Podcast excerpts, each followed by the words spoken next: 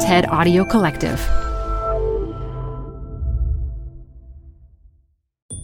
This TED Talk features journalist Euna Lee, recorded live at TEDx Indiana University 2016.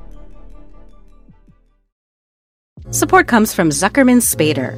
Through nearly five decades of taking on high stakes legal matters, Zuckerman Spader is recognized nationally as a premier litigation and investigations firm.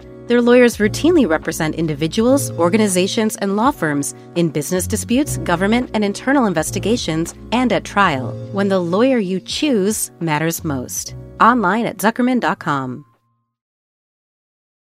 Support for TED Talks Daily comes from Capital One Bank. With no fees or minimums, banking with Capital One is the easiest decision in the history of decisions. Even easier than deciding to listen to another episode of your favorite podcast. And with no overdraft fees, is it even a decision? That's banking reimagined. What's in your wallet? Terms apply. See CapitalOne.com slash bank. Capital One N.A. member FDIC.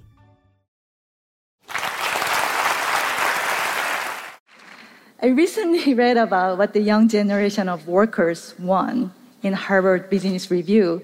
One thing that stuck out to me was don't just talk about impact, but make an impact. I'm a little bit older than you, uh, maybe much older than you, but this is the same goal that I had when I was in college. I wanted to make my own impact for those who live under injustice the reason that I became a documentary journalist, the reason I became the prisoner in North Korea for 140 days. It was March 17th, 2009. It's St. Patrick's Day for all of you, but it was the day that turned my life upside down. My team and I were making a documentary about North Korean refugees living below human life in China. We were at the border. It was our last day of filming. There's no wire fence or bars or sign to show that it is the border. But this is a place where a lot of North Korean defectors use as an escape route. It was still winter and the river was frozen when we're in the middle of uh, the river, on the frozen river, we're filming about the condition of the cold weather and the environment that North Koreans had to deal with when they seek for freedom. And suddenly, one of my team members shouted, Soldiers! So I looked back, and there were two small soldiers in green uniform with rifles chasing after us. We all ran as fast as we could. I pray that please don't let them shoot my head. And I was thinking that if my feet are on Chinese soil, I'll be safe. And I made it to Chinese soil. Then I saw my colleague Laura Ling fell on her knees. I didn't know what to do at that short moment, but I knew that I could not leave her alone there when she said, Euna, I can feel my legs in a flash, we were surrounded by these two Korean soldiers. They were not much bigger than us, but they were determined to take us to their army base.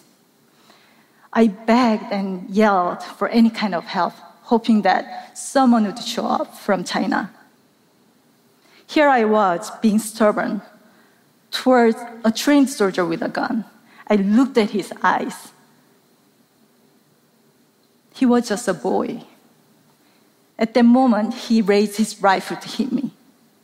But I saw that he was hesitating. His eyes were shaken, and his rifle was still in the, up in the air. So I, sh- I shouted at him, Okay, okay, I'll walk with you. And I got up. When we arrived at their army base, my head was spinning with these worst case scenarios. And my colleague's statement wasn't helping. She said, We are the enemy. She was right. We were the enemy. And I was supposed to be frightened too. But I kept having these odd experiences. This time, an officer brought me his coat to keep me warm. He's, because I lost my coat on the frozen river while battling with this one of soldiers. I will tell you what I mean by this odd experience.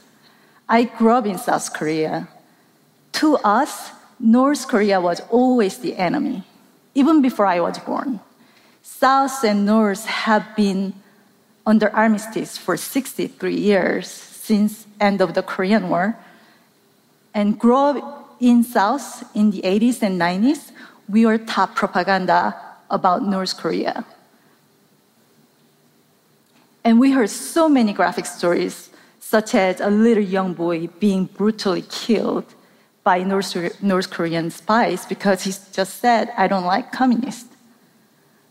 Or I watched this cartoon series about young South Korean boy defeating this fat, big red pig, which represented the North Korean's first leader at the time.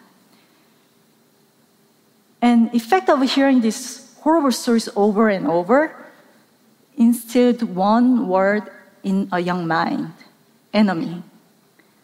And I think at some point I dehumanized them. And the people of North Korea became equated with the North Korean government. Now back to my detention. It was second day of being in a cell. I had not slept since I was out at the border. This young guard came to my cell and offered me this small boiled egg and said, This will give you strength to keep going. Do you know what it is like receiving a small kindness in enemy's hands? Whenever they were kind to me, I thought the worst case was waiting for me after the kindness. And one officer noticed my nervousness, said, Did you think we were all these red pigs? Referring the cartoon that I just showed you. Every day was like a psychological battle. The interrogator had me sit at a table six days a week and had me writing down about my journey, my work over and over until I wrote down the confession that they wanted here. About three months of detention, the North Korea, Korean court sentenced me to 12 years in a labor camp. So I was just sitting in my room to be transferred. At the time, I really had nothing else to do, so I paid attention to these two female guards and listening on what they were talking about. Guard A was older and she studied English. She seemed like she came from an affluent family. She often showed up with these colorful dresses and then loved to show off. And guard B was younger one, and she was a really good singer. She loved to sing the Celine Dion's My Heart Will Go On.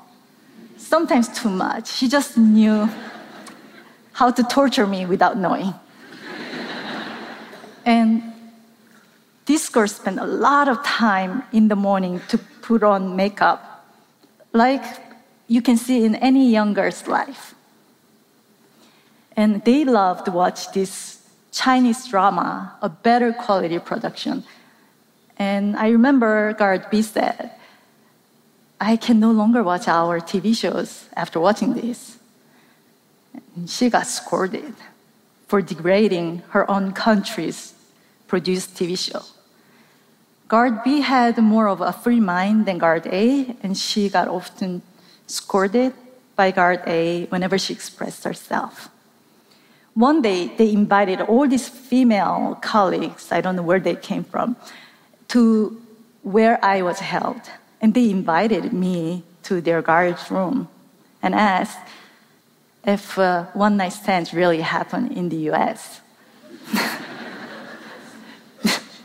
this is the country where young couples are not even allowed to hold hands in public. I had no idea where they got this information but they were shy and giggling even before I said anything. We think we all forgot that I was their prisoner. And it was like going back to my high school classroom again. And I learned that these girls also grew up watching a similar cartoon, but just propaganda towards South Korea and the US. I started to understand where these people's anger was coming from. If these girls grew up learning that we are enemies, it was just natural that they would hate us uh, just as I fear them. But at the moment, we were just all girls who shared the same interest beyond our ideologies that separate us. I shared these stories with my boss at Current TV at the time after I came home.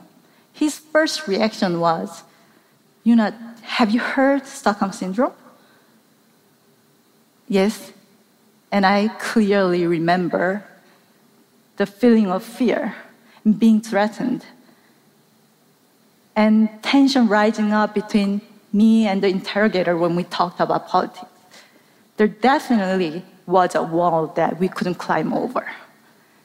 But we were able to see each other as human beings when we talked about family, everyday life, the importance of a future of our children.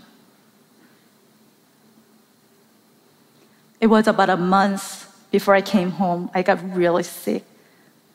Guard B stopped by my room to say goodbye because she was leaving the detention center.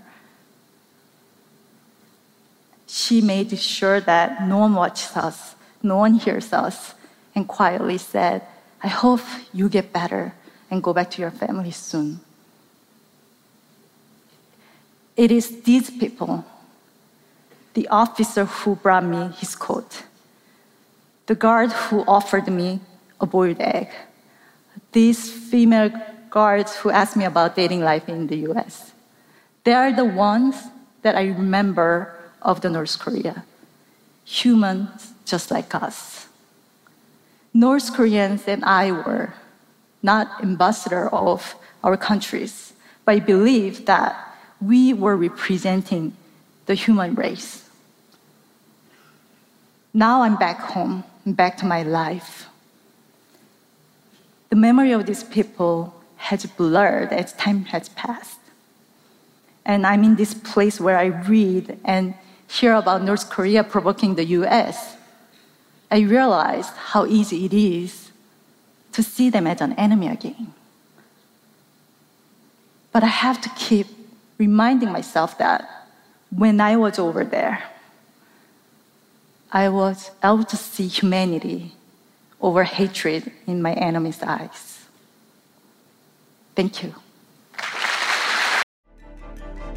For more TED Talks, go to TED.com. Support for TED Talks Daily comes from Odoo. If you feel like you're wasting time and money with your current business software or just want to know what you could be missing, then you need to join the millions of other users who switched to Odoo.